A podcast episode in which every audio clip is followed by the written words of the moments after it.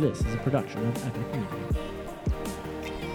And we are here in the Wehrs Machine and Racing Products booth at PRI uh, with Ken Schrader. Uh, how's your PRI going so far? Oh, like always, you know, you just come here. First off, see a lot of friends, but you just see all kinds of new trick parts. Some of them you really like to see. Some of them you think, oh, damn, now we all got to buy that, you know. And this booth is one of the ones that always has that new trick parts too. So it's, it's one. This is usually one of the first ones you hit. And so a lot of so on our audience on my on the podcast are asphalt guys. They're gonna know you from from the NASCAR days. Kind of what have you been up to now? Well, um, we quit running Cup in 2013, starting 85, 84, uh, full time in 85. So we milked that gig as long as we could. And uh, since then, I've been playing with my dirt car a bunch. And we still ran a couple asphalt races last year. Ran a little 500 sprint car race and ran a couple asphalt races up in Canada. But, uh, you know, kind of kind of partial to the dirt. We run our own car most all the time. Uh, ran our own car 48 nights last year. Got rained out 25. So uh, we've been keeping busy.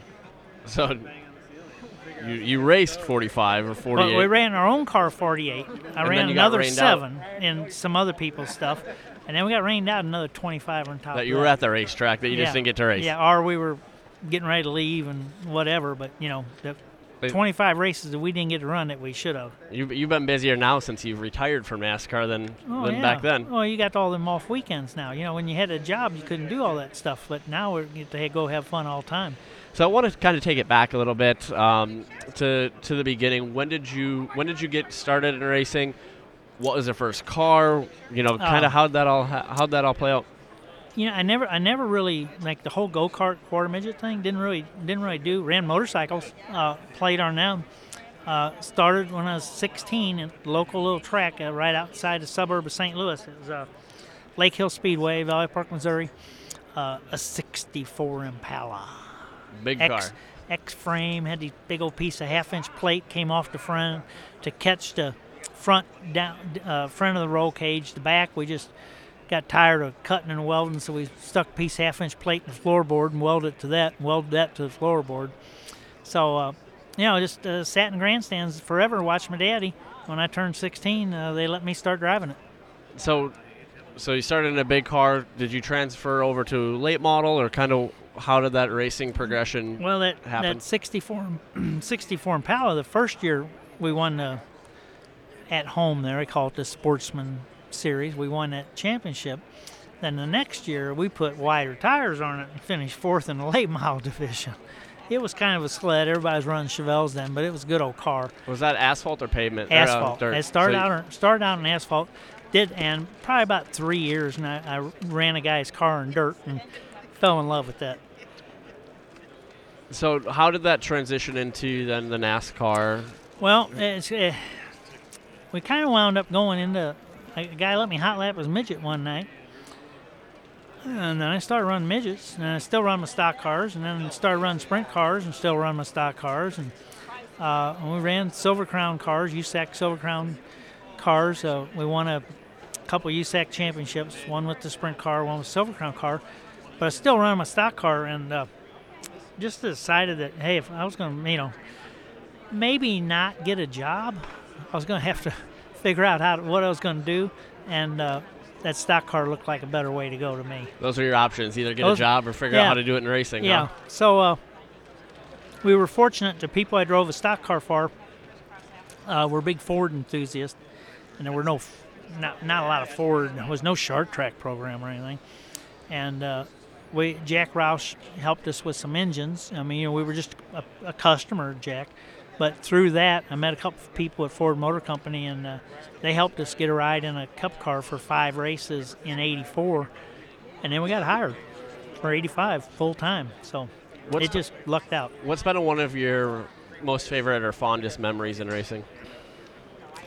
Well, I hope it hasn't happened yet. You know, uh, I guess the whole year of '87, uh, I drove for Junie Donlavey, the number 90 card Cup. Low uh, very one of the most probably the most respected man in the garage area, and uh, was a low team and stuff. And we didn't we didn't win anything, but uh, we won a qualifying race at Daytona, and we got a pole at Darlington, and we finished 10th in points. And uh, everybody was just so so happy for Mr. Donlavey, and it's just you know it was a total underdog deal, you know. And we we had a real good year, and uh, Mr. Hendrick hired me after that. But uh, just that year, um, just being with that team. What you've you've run a lot of tracks, both on the NASCAR circuit, now the dirt circuit. What's one of your fav- most favorite racetracks? Well, I haven't ran there in years, but I used to love to go to Phoenix. Yeah, we won a ton of races at Phoenix, earned a mile.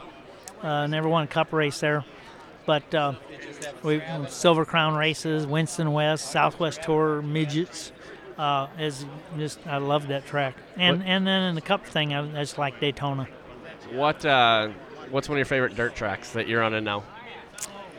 Oh man, you know what? Um, I like all of them. You know, anyone that's you know multi-grooved. You know, I hate it when they're hammered down right around the top or they're so slick. Uh, I like slick, but not when there's just one ring of moisture around the bottom. Any place that's multi-grooved that you can race on. Do you have a bucket list track anymore? You've run so much. Is there a track that, that you want to be able to get to? No. Uh, we've raced in uh, 48 states, and we added Alaska last year. And everybody, oh, you got to get the other two, which is Hawaii and which is no problem. I got it's easy for me to go to Hawaii. I got standing offers over there. Uh, Rhode Island doesn't have a track right now, so I have to get an indoor show or something.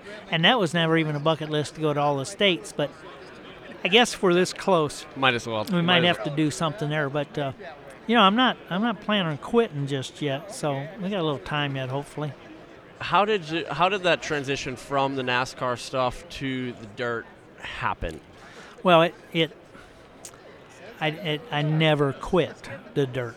I was doing the dirt. I got the opportunity to run in the Cup Series.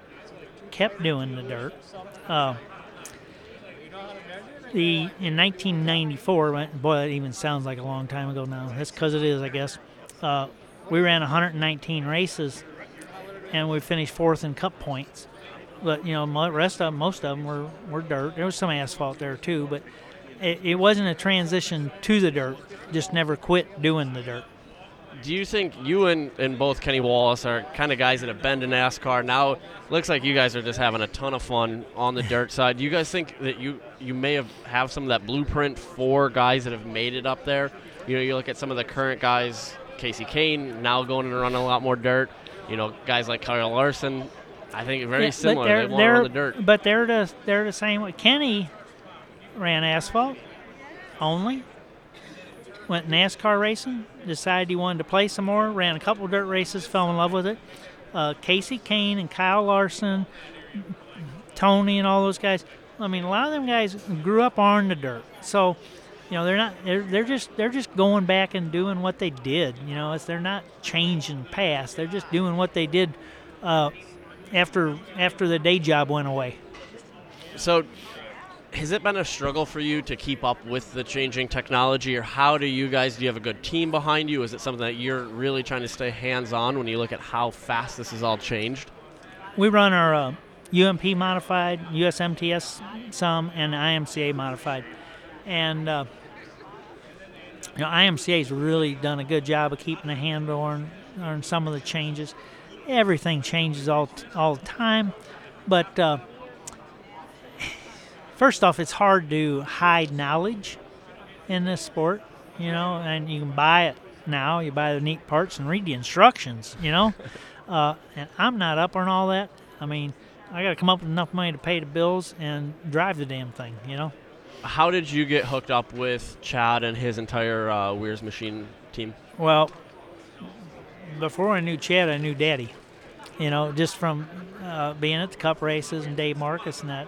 But you know, aware of Chad and his products for years.